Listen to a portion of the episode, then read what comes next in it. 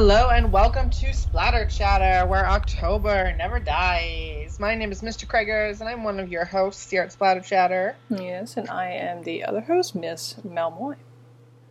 That's correct, she sure is.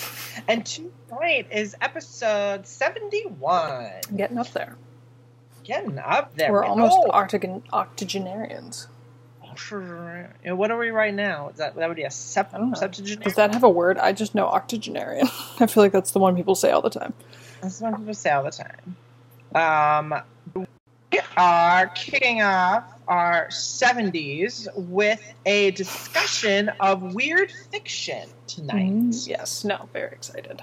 Yeah, this was an excellent idea of Miss Mel's. So we're gonna kind of talk about a little bit of what is weird fiction, who are the big names from it, uh, past and present, what it's sort of become, um, what it looks like in 2019, Mhm. and um, and yeah, just sort of a freewheeling deep dive into. Uh, or, or surface dive of many different topics involving Yeah. fiction. Yeah, Yeah. maybe is, is a better way to phrase it. It's it's a type of de- we're getting at least up to our knees. We're getting at least up to our knees. We're definitely getting moist. Oh, yeah. there you go, kids. But before we get weird, let's um, do some uh, quick horror headlines slash updates of what we have been up to since um, episode 70 and the bizarre um, Barnett case involving the real life orphan story. Oh, yes, yeah, which if you haven't listened to that, ugh. yes. Take a listen. Um, yeah, I mean, I feel like we we did a lot of our stuff since then together. We did a nice little hocus pocus. Um, Mr. Craigers had me finally watch Happy Death Day to You. that's Um, right, because you were. Uh, you came to visit me for Spook Weekend. Yes, yes, yes. And we watched a bunch of other things we've already watched Shutter Island, Halloween 2018, um, Scream, Mhm. various American Dad, Bob's Burgers, Family Guy Halloween episodes. Always, always fun. Um, I've got tomorrow. I'm doing that. Um, the Killjoy's Kastle, Castle, Castle up in Fishtown. Um, that is the the feminist lesbian haunted house. Did you No. talk about that on the last episode? I did, yes. I, I mentioned it. It's happening tomorrow, hopefully, because it's not something you get tickets for. You just show up and you go in, you know, like on a first come first served basis. So hopefully it's not too crowded. Mhm. Um, and then uh, I've got a whole Halloween. Well, I don't have a Halloween thing this weekend. I'm attending a sort of, um, they call it Haverween, at uh, Haverford College. It's a whole thing. And then next week I am going to see uh, Nosferatu at the Mutter Museum on the night before Halloween. Excellent. Yes, Excellent. very excited. And I finished, um, which I'm really mad that I didn't finish it until after I left and could give it back to you. Um, the uh, season with the witch. I know. I'm in the same boat. I am probably going to finish Hex tonight. Mm-hmm. Course, you know, like two days after you were just here. But it is what it is. Excellent look. So creepy. Yeah, Yeah, really. I enjoyed it a ton. Obviously, Hence Really I recommended it. It's um I hadn't realized I was uh, sort of looking at its Goodreads page today. It's very polarizing. It is, and it was polarizing even with people that I recommended it to. Um, like friends that I've recommended it to have had really different reactions to it. People when I worked at the bookstore um, had really different reactions to it when I recommended it to them. I still it was like my number one selling recommend. Like I sold like probably personally 20 copies of that book at Barnes and Noble. Like I kept track. Um, but no, it is a ve- for whatever reason it's very polarizing. Yeah, very much so. Um, which I, I mean, I, I can see, I can see Hmm. um, why. I think, and I didn't read a ton of like the negative reviews, but the one or two I did saw, I was like, that to me is a misinterpretation or an overreaction, but to each their own. Yeah. So I'm really am liking that. Um, I also started watching um, on Sunday after you left this terrifying and wonderful show on Netflix called Marianne. Interesting. Um, it's a French show. Uh, so if you're down with subtitles, check it out. It's about um, this horror writer. She um, is crazy successful. She has this series of horror novels featuring, um, you know, the same character and this witch demon type creature that she does battle with, and it's earned her a lot of success and a lot of money. But she's over it, and she wants to give up writing the series and move on. She's not interested in horror. But um, someone from her past shows up and tells her she has to keep writing and give the story a proper ending because the things she's writing about are actually they're, they're coming off the page and into reality. Oh, oh boy. Yeah, it's so good. Um, really, really creepy. So it's Marianne. It's on Netflix. I highly recommend it. When I have the ability to pay attention to subtitles, because I uh, Yes, you, run into that problem before. yeah, you have to be a person who is okay with subtitles and um, is able to pay attention to them. Nice. Or you just have to be fluent in French. So These are your options. these are your options, kids. So, so shall we get weird? We shall get weird. All right, walk us into the water, the weird waters, Miss. Weird Mel. waters. So, weird fiction is one of those things I feel like is kind of the word Kafkaesque, where it has some parameters, but for the most part, whoever uses it is like the definer in that moment. You know what I mean?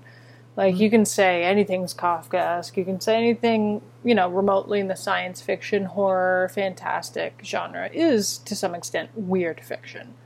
Um, but the person so there's one person who is most associated from with weird fiction, and then there's the person who is probably the inventor of of weird fiction. Mhm. The person that we would consider as the inventor of weird fiction, whether he knew he was doing it or not, was Edgar Allan Poe.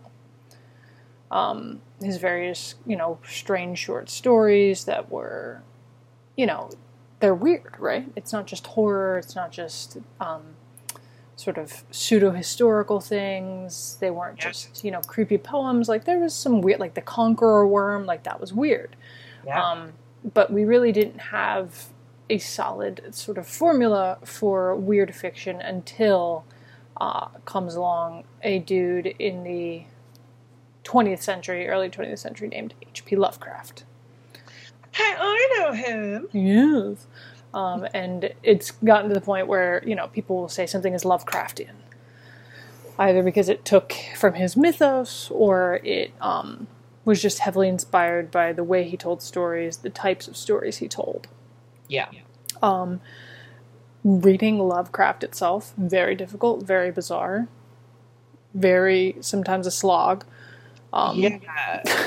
Not a very digestible style. No, not at all. Um, and but it's funny because then you see like you know people take bits and pieces of it and put it into things, and then so the kind of diluted version of it is what becomes digestible, and people have an understanding of Lovecraft and his mythos, but not actually having read Lovecraft. Um, a bit of a background on him: he is from uh, Massachusetts. Uh, and Deep. specifically he um well actually no i'm sorry. He's from rhode island but he he Oh. grew up he spent a time in massachusetts um he was born in rhode island. Like many people in new england born in one part of new england moved to a different part of new england. Um but basically a lot of his stories seem to take place in and around salem. Um, it is unnamed. Obviously he creates his own you know arkham is a city he invents for himself. The arkham asylum is based on the danvers um, mental institution that no longer stands in danvers massachusetts formerly salem village an offshoot of salem town present day salem massachusetts. There's your mental map. Put it together. Write it down. Um, but so a lot of his his stuff is associated with that area and a lot of sort of local um, landmarks become pieces in his story. It was said that he was heavily inspired by the House of Seven Gables, which, you know, you could even, you know, look at that and say, was that kind of an early example of weird fiction? I would say no, but maybe. Um, but he was just heavily inspired by um, these other New England authors who were writing sort of creepy stories. Um, but uh, one of the big stories that, or novellas, whatever you want to call it, that really inspired him, and kind of you can see where he took kind of his his love of Poe and his love of Hawthorne and combined it with this just really weird story. Um, is the novella "The Great God Pan," which I recently read. It's it's easy to read. Um, it's short. Um, it's obviously uh, what do you call it? Non copyright, open domain, free domain, whatever it's called. Yeah. So you can find it on the internet very easy. Um, it is by Arthur Machen, um, who basically destroyed his much of his career by writing The Great God Pan. And basically, the story it's weird because it's three different stories, but not really.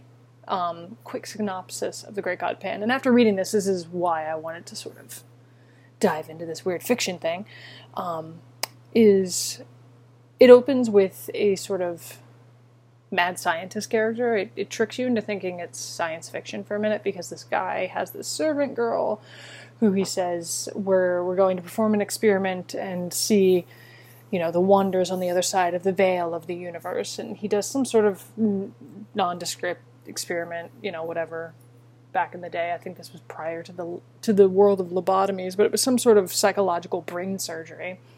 The sure. woman wakes up and she's gone completely, and this is something that shows up a lot in Lovecraft. Um, she's gone completely insane after being exposed to this primordial deity known as the Great God Pan, which is something that shows up a lot in Lovecraft. Is people go insane when they encounter these these creatures.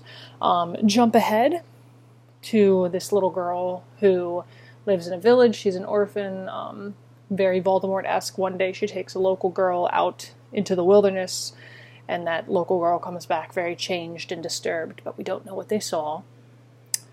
Jump again to we're even farther in the future. A there's a rash of aristocratic gentlemen who are dying in London because they're killing themselves. They don't know why. They trace it back to the adult version of this young girl who has been driving these men mad by uh, showing them, taking them into the forest and showing them the great god Pan. And eventually they track her down, Van Helsing style, and eventually subdue her and kill her. And as she's dying, they catch a glimpse of of the god Pan as she mm-hmm. as she dies, and it's all very creepy. And it's insinuated that um, during the so she's the daughter of the woman from the experiment at the beginning, and it's insinuated that she is the daughter of that woman and the god Pan. It's this whole thing, but it's very freaky.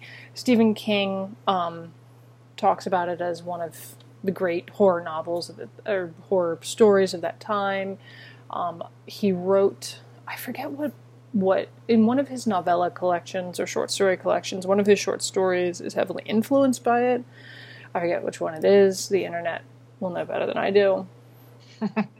um, so he talks about it, and Lovecraft obviously loved it. You know, he thought it was great. Oscar Wilde praised it. Um, Oscar Wilde, who may or may not have had a relationship with Arthur Machen. Ooh. Yes, so there's that going on. Scandalous. Um, but that's kind of the basis for what Lovecraft comes to do is creating these primordial gods, something about the wilderness, people going crazy when they're exposed to it. I mean, the best way I think to describe weird fiction and Lovecraft is sort of, you know, primordial supernatural beings, some mm. form of psychological element, mm. and the natural elements, you know, whether it be the Arctic or the woods or, you know, the, the New England cliffside somehow plays a factor. Um, I think that's a that's a solid sort of round formula. Yeah, for... I think that that's a nice sort of like trio of mm-hmm. what to look for. But like we said, weird fiction can be so many different things. Right. yeah. It's almost like like these days I feel like weird fiction is almost just almost just about like a mood or a tone. Yeah. yeah, it's kind of like gothic fiction in that way where it's it's something you feel as opposed to explain. Yeah. But it can be so many different things. Yes, it can. That's why we just call it weird fiction because we don't really know what else to call it.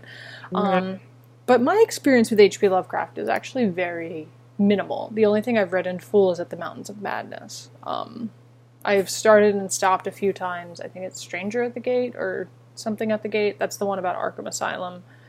Yeah. Um, but what if what have you what is your experience with Lovecraft, Mr. Craigers? Mine is, is also relatively minimum. He's sort of one of my gaps um, hmm. when it comes to to horror for whatever reason. Thinking about, I mean, like you, you know, I know his titles. I know uh, about him and sort of like what he contributed to horror, but I'm like, what have I actually read? I'm pretty sure that at some point in high school we read Rats in the Walls. Okay. Um, and that might be it for me. However, I've seen things. Mm-hmm. You know, I've seen adaptations of stuff. I've seen some stuff, man. I've seen some stuff, man. Um, you know, stuff based off of his work more than I think I've actually like experienced his work firsthand. Mm-hmm. And I think part of that is kind of what we were talking about. He's not the easiest to read, mm-hmm. um, just because of the way he writes. Yeah. Um, yeah. But uh, oh, sorry. Well, no, I was just in the way he writes and the lack of ease of him reading. He was actually never successful while he was alive.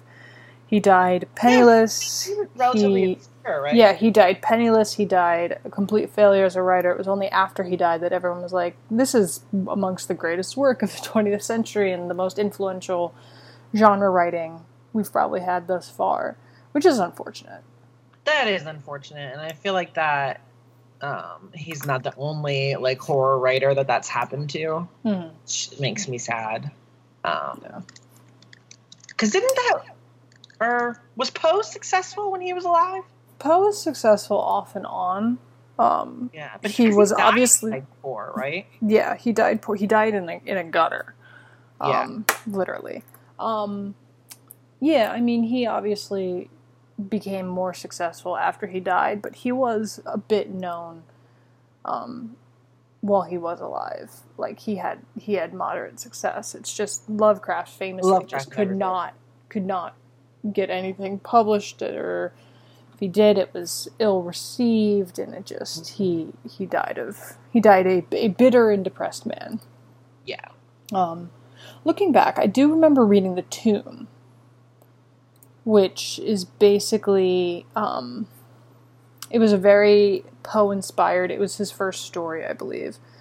Um, it was very Poe inspired, kind of um, in the terms of inherited like ancestor guilt and that sort of thing.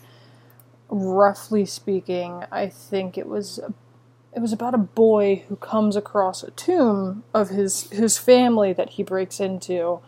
Um, and after he does this and like learns the secrets of the family tomb, he he goes mm-hmm. insane and uh, gets committed to an asylum.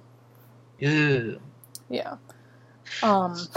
So, so looking back now at some titles, yes. Um, I'm realizing that I also have read um, the case of Charles Dexter Ward.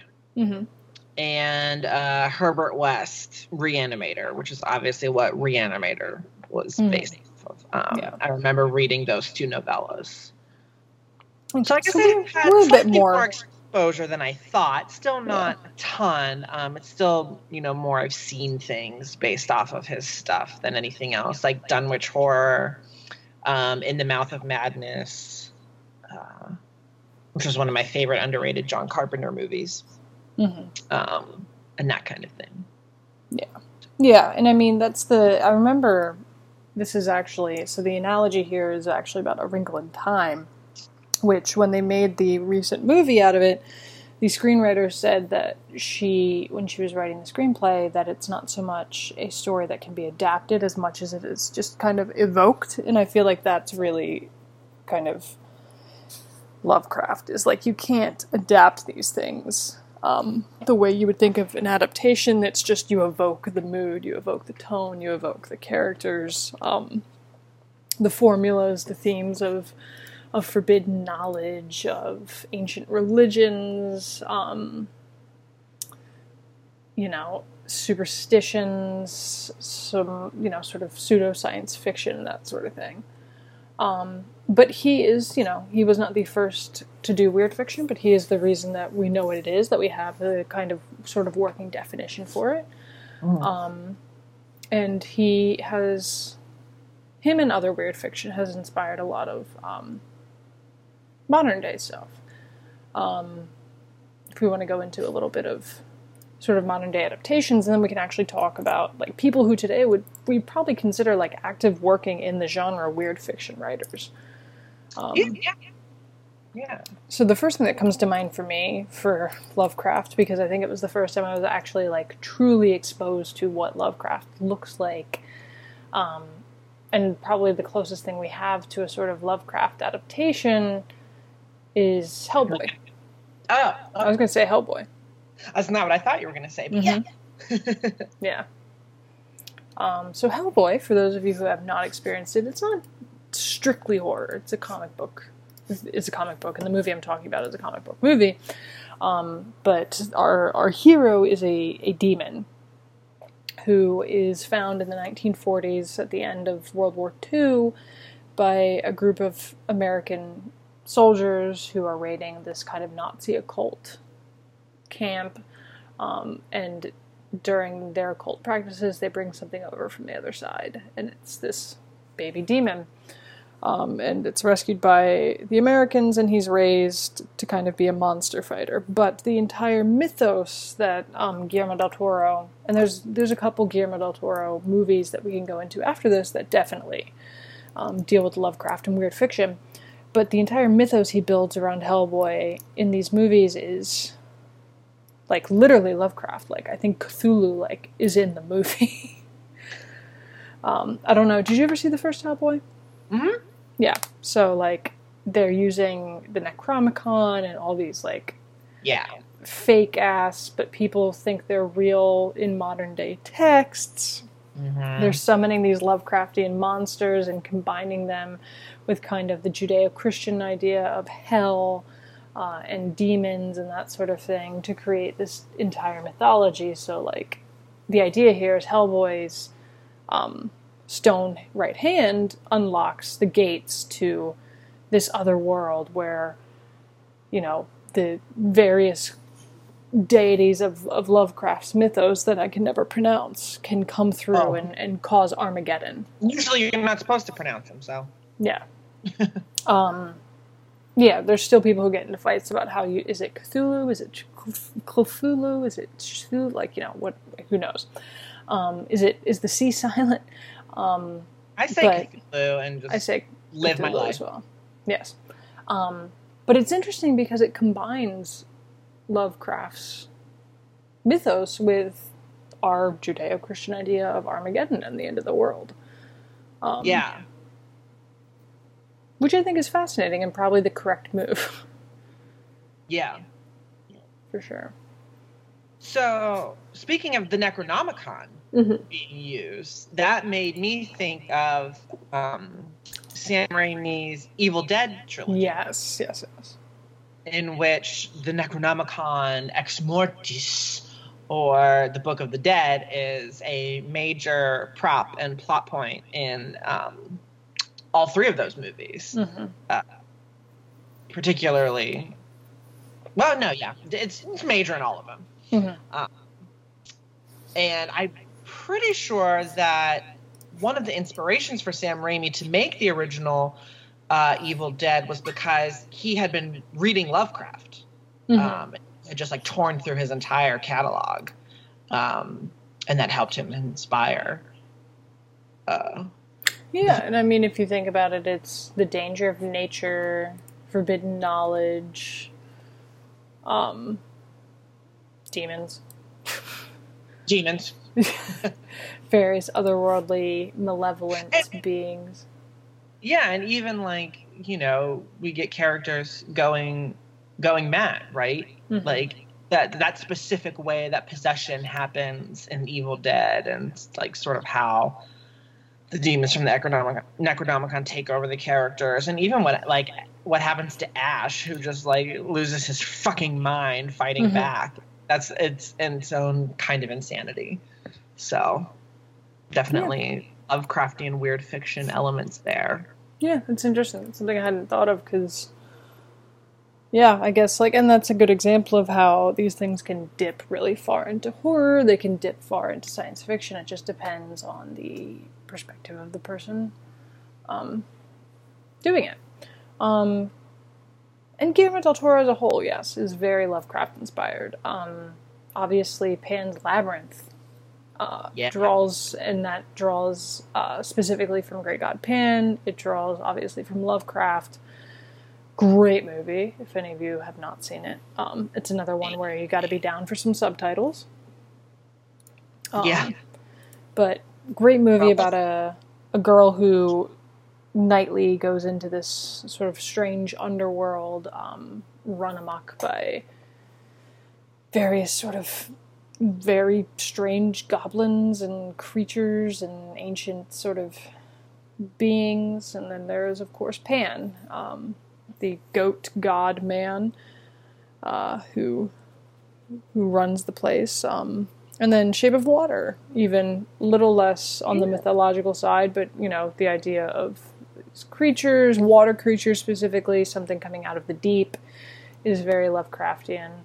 Um, Hell, Guillermo del Toro uh, did Hellboy, um, and he also wanted to his big sort of like um, magnum opus that never got to happen because it was costing too much money and it was going to be rated R and there, you know, all these other things. Um, was he wants to do a um, faithful adaptation of At the Mountains of Madness, which is kind of one of Lovecraft's more famous stories about um, a group of Arctic explorers who finds remnants of an ancient advanced civilization uh, under the ice. Yeah, yeah. And while I love uh, "In the Mouth of, of Madness," it um, it it's it, it has nothing to do with with Lovecraft. Essentially, it's just sort of borrowing the title and like theme and tone and technique, but it's Mhm. not it's not really an adaptation of Lovecraft's story. Yeah. Um, but you could argue, I think maybe the thing is kind of Oh, very definitely. Lovecraftian. And I know that's a big one for you. Yeah, the thing, um, the way the alien manifests itself. I think all of Carpenter's uh, sort of unofficial apocalypse trilogy, the thing, In the Mouth of Madness, and um, Prince of Darkness too, Mhm. all draws on on those kinds of things, and are all brilliant movies. um,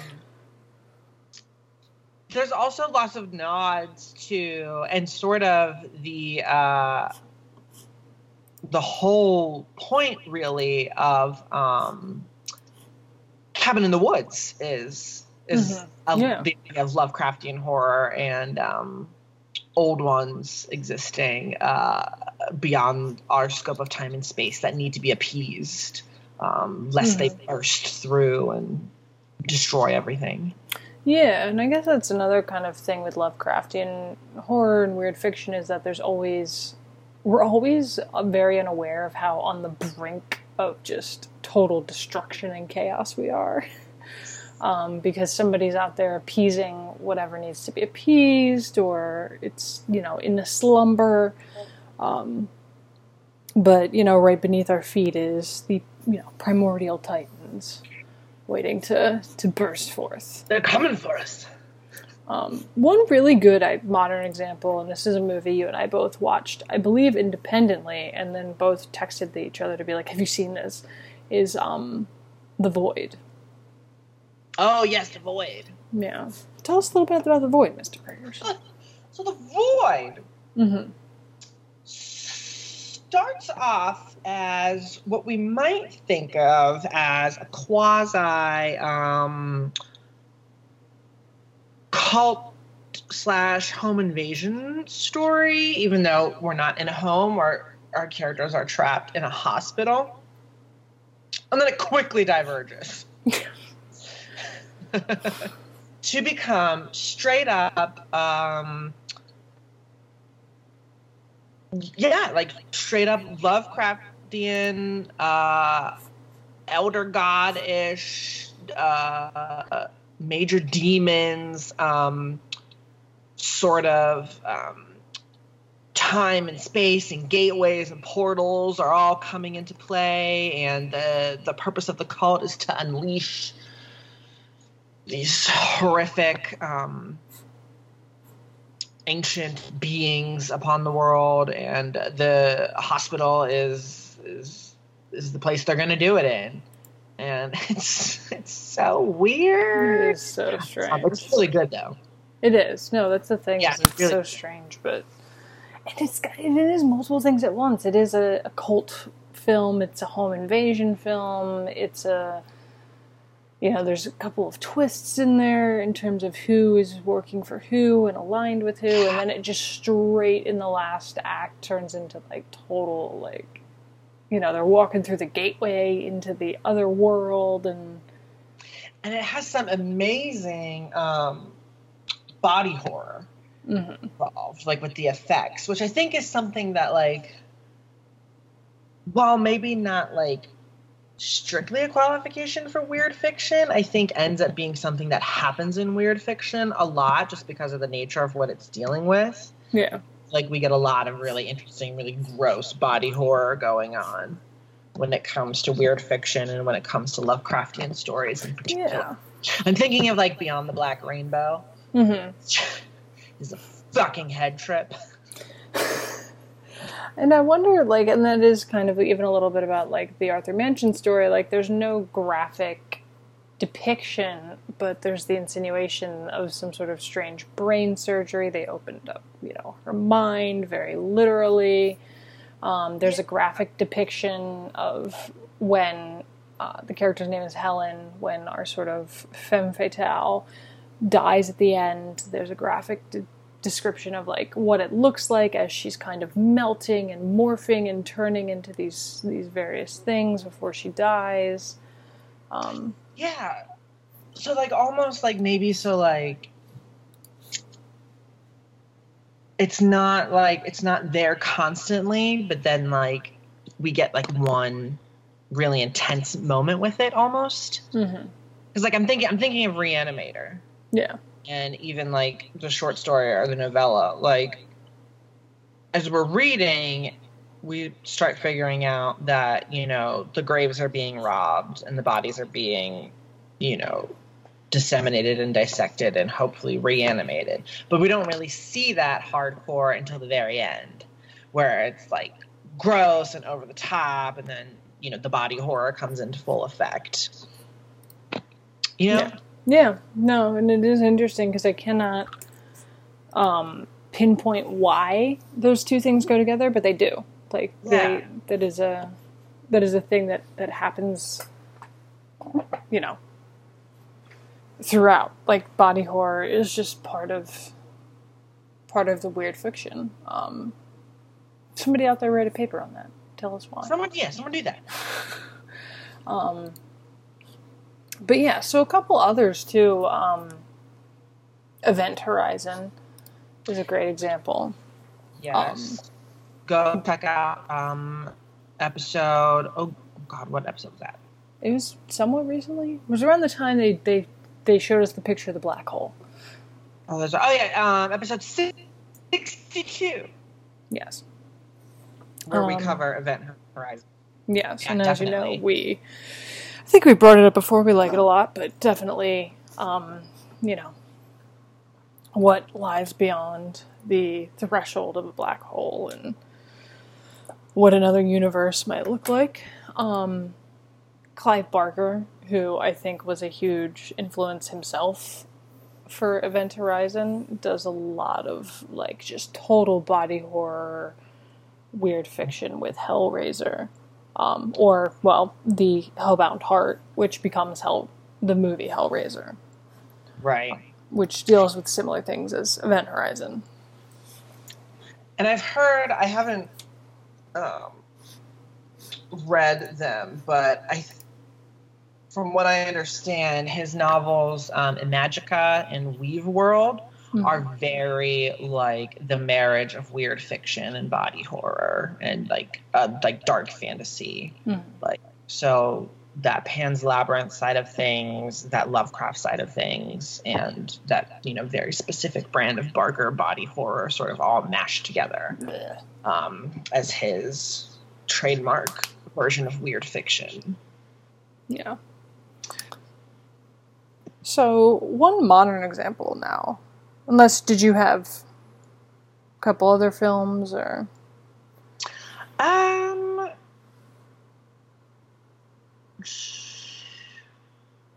I mean, I think you can find it um, influences of weird fiction um, in like the Outer Limits. Oh yes, yeah. I used to when what was that that channel that no longer exists? Oh, um, You know which one I'm talking about. uh, I know exactly what you're talking. About. They used to play Outer Limits all the time during the day. Yeah, Um, I think that the cable version of Shudder. was influenced by yes. And I was like, why? Oh my god, why am I blanking completely? It's only been gone like three years, and we've already forgotten what it's called. I know. Oh, that's sad. Yeah. Um. Yeah, but uh, I think Alien definitely Yeah. has some, wi- hmm some influences there. Um. Yeah, yeah. Um, and then I feel like recently, weird fiction is like taking on a somewhat different kind of form. Yes. Well, there's actually the the new weird is what they You they've been calling it. There's a new everything. There's a new adult. There's a new weird. Um, so the best example I can think of for new weird uh, in terms of like what that means and looking at what other people are saying about it um, is uh, annihilation. Yes. Um, it's kind of the, the when people talk about this idea of new weird or modern like modern day weird fiction, they are referencing Jeff Vandermeer and his Southern Reach trilogy, um, which I have not read them all. Mr. Craigers has. I have seen the movie Annihilation, which is kind of the combination of all three into one film, and it's a bonkers. Like, first of all, I love that movie. Cannot stress enough how much I love that movie. um, it's weird, not to you know use a overused word today, but it's so fucking bizarre. It's um the word of the week. well, it's about so a comet or an asteroid um, lands on the planet uh, in Florida. Of course, this happens in fucking Florida, and it causes um, in the like Panhandle. Um, it causes this this strange sort of shimmering. They call it the shimmer um, in in the movie. Um, it's referred to more as Area X in the book, but it's this uninhabitable part of Florida now, around the perimeter of where the asteroid hit, that's got this strange sort of veil over it. Everybody who's gone into past the veil has not come back out. Um, it's spreading, like it's slowly starting to spread, and inside, um, past the veil, inside Area X, is fucky as all get out. Um, there is a somewhat scientific explanation for why it is like this, um, which I think is kind of maybe indicative of the new weird is that we want more scientific explanations now, more science Right. fiction as opposed to in Lovecraft's time you could just say like, oh, he stuck an ice pick in his head and that's why this he is now the way he is. In Annihilation, um, they kind of give an explanation for the strange genetic deformities they're seeing, the way trees and animals and everything is just kind of combining like in odd fucking strange ways. Um, at one point in the movie, Natalie Portman's character starts to get a tattoo on her arm that somebody else in her group has, and it's starting to show up on her arm. there's this terrifying scene with a bear that earlier had um, attacked and killed a member of the group, and it now has her voice. Like it, it when it roars, it's her voice screaming. Like it's so. It's like the strangest, scariest body horror like you could possibly imagine. Um, and you know, there's this part where somebody in in Oscar Isaac's group that initially went into the forest, his stomach, like they they cut open his stomach, and you see his intestines are moving like a snake. Like it's just it's insane. It's so freaky. Um, and it's it's just it's literally that. It's that that marriage of of nature, of science, of horror, of body horror, um, of something sort of primordial, but now with this new weird, it's more based in science. Like we're more interested in it from a scientific standpoint than like an ancient religion standpoint. Um, I feel is one of the big aspects of the sort of new weird or the modern weird. Mm-hmm.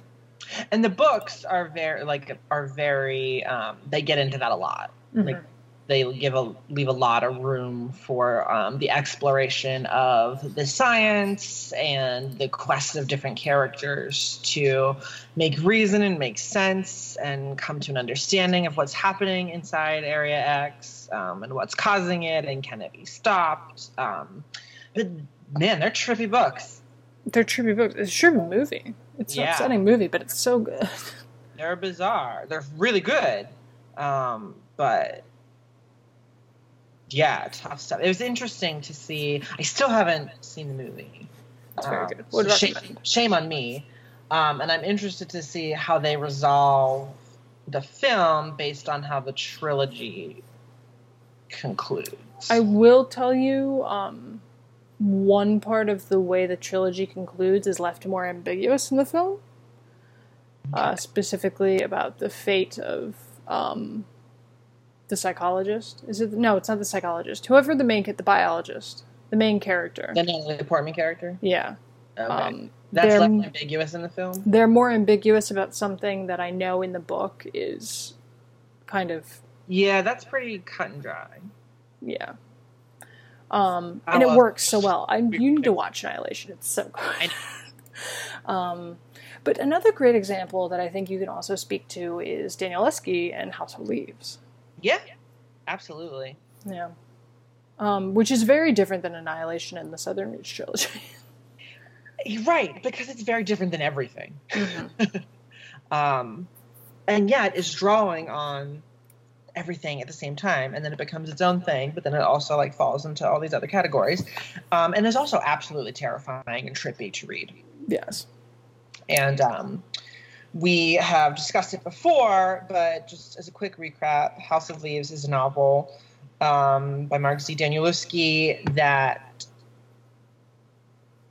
concerns many different stories, but um, is about the exploration of a house mm-hmm. That may or may not have existed, mm-hmm. that was larger on the outside than it was on the inside. No, vice versa. no, flip that. Yeah. Flip that. And um, when it's inhabited by uh, a filmmaker and his family, um, strange plays host to some very strange activity, and the exploration of that, and these weird tapes, and there's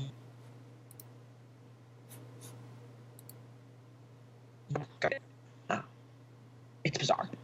Yeah. And um, he, what's the story of his um, the, the familiar? familiar?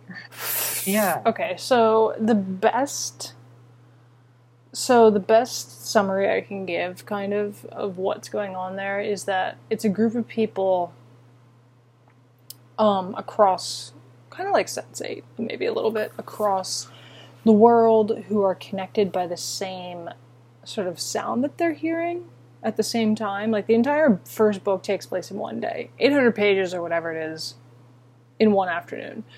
Um, about this, ultimately, the climax of it is that this young girl finds a kitten. Um, on the side of the road and takes it home, and it seems to be more than what it appears.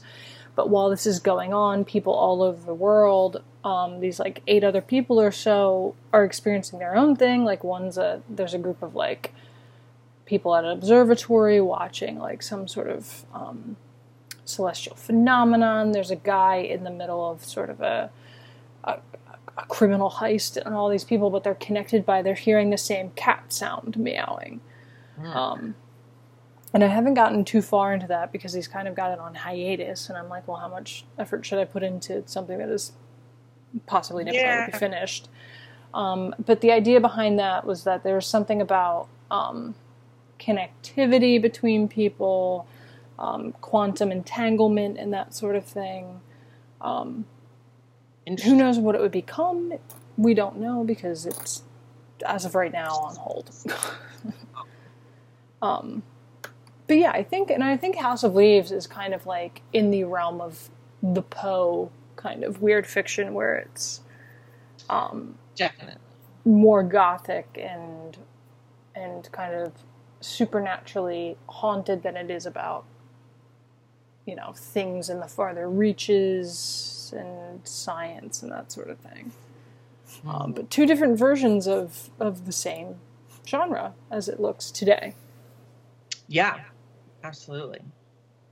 And Um, um, there's like there's a couple other titles um, that I know. Uh, there's a novel called The Grip of It, hmm which is supposed to be like very weird fictiony, and then um, the works of Victor LaValle, I have yes. who wrote The Changeling and The Ballad of Black Tom. hmm Um, he evidently, again, I haven't read his stuff yet, but I want to, Mhm. draws very heavily on um, weird fiction. Um, the sounds of it, both from like the Poe side of things and the Lovecraft side of things. Uh huh. So, um, have you, Miss Mel, have you ever seen um, any of Aaron Moorhead's movies? Resolution or Spring, and then the new one is The Endless. No, I haven't. You would really like those. Interesting. They're like, they're not quite like deep Lovecraft, but they're definitely weird fiction. Yeah. And brilliant films. I haven't seen The Endless, but Resolution and Spring, um, I highly Oh, he did. recommend. He did one of the VHSs. Yeah, he did. I can't remember what segment he did. Um, but he's good. I like. Resolution a bit more, but but the both that I've seen. All right, I will take a look. Um, one great example, I think, of somebody kind of just taking very cut and dry, um, literal um, influences from Lovecraft is Stephen King's Macroverse. Yeah, The uh, Crimson King, um, the turtle, um, the way that um, the being known as Pennywise arrived in Mhm. Derry, Maine. Um, all that is very, very like, um, and you can speak to it more than I can, but it is very, very like purist Lovecraftian. Oh, definitely. Yeah. Definitely. Especially, I mean, the scene in the most recent movie is nothing compared to the sequence in the book where they where the Losers Club has the vision of how Pennywise arrived on Earth. Hmm. And that could have just walked out of Lovecraft's, you know, unpublished journals or something. Um, yeah, definitely weird fiction. And I think just the idea of the Dark Tower, right, and sort of how it works, and what you find out about the tower the farther along you get along in the series, um, and definitely the the role that the Crimson King plays in all of that. So yeah, yeah, I definitely agree. And he even King um, himself, I feel like some some of his stories are like his own spin on Lovecraft. You know, Yeah. some of his short stories. I feel like like the the prequel to Salem's Lot that I think is in Night Shift. Yes, I have read that, and it is very it's very Poe Lovecraft esque. Yeah. Um, that's I think the first story actually in Night Shift. Yeah, I think you're right. Um, but yeah, there's some there's some weird fiction out there, kids. Yeah, and it's and it's pretty cool. Um, you should check it out, and you should tell us about any weird fiction staples that we missed, because again, we're just wading into the waters. It's a Mhm. deep, it's a deep sea out there. Yeah, it's been around since for 170 odd years. Yeah, yeah, and it's going interesting places. Mm-hmm. Yes. So, how can our amazing listeners tell us about the weird fiction that they're reading or that they want to read or that they think we should read or watch? Yes. Well, they can do all these things if they can fit it into 240 characters on Twitter by tweeting us at splatterchatter666, uh, minus on the vowels. If that's too difficult, just search splatterchatter666 on Twitter. We will pop right up. If you need more than 240 characters, you can email us at splatterchatter669 at gmail.com. Uh, you can drop us a DM on Instagram at splatterchatter666. You can leave a comment on the blog, which is splatter-chatter dot com. Yes. Yeah, that's it. And uh, you can uh, check out our Tumblr at splatterchatter.tumblr.com. And you can get more involved if you would like, and Mr. Craigers will tell you how you can do that.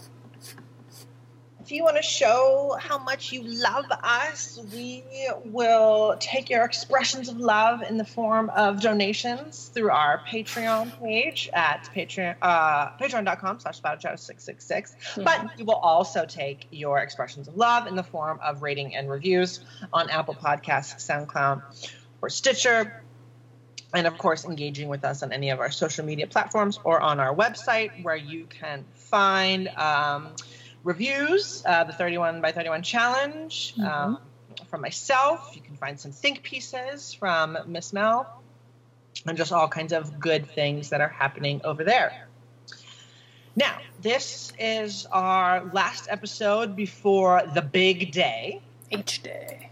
So I think Miss Mel and I both want to wish you guys a fun and safe hmm Halloween. Please don't do anything stupid. Don't do Um, anything we wouldn't do. Mostly Yeah. anything Mr. Craigers wouldn't do because that's, that's the safer bet. have amazing have an amazing time, but be smart. yes. Be smart, have fun, look out for each other. Yeah.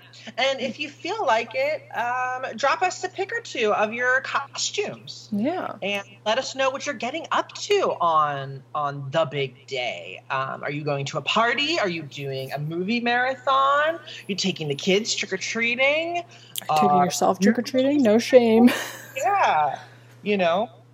Let us know what you're up to, and um, we will be back uh, in early November Yeah. for Maybe we'll take on that ThanksKilling 3 the search for ThanksKilling 2. Yeah, that's that's gonna have to happen. Maybe the next episode or the one after that. So uh, be be looking out for that. Um, you nice tit having bitches. I just like the amount of times you just, and any given day, at any point in the year, you just, it'll be quiet in a room and you'll just be like, nice tit, bitch. Nice tit, bitch. it's the most iconic line from any horror movie ever. Yes. Nobody would disagree. At me. Don't at me. All right, you guys. Until we check in with you again for episode 72, we want to remind you to keep up the creep, be safe, and for now, we're going to ha- say au revoir, adios, and das. Yes, we are.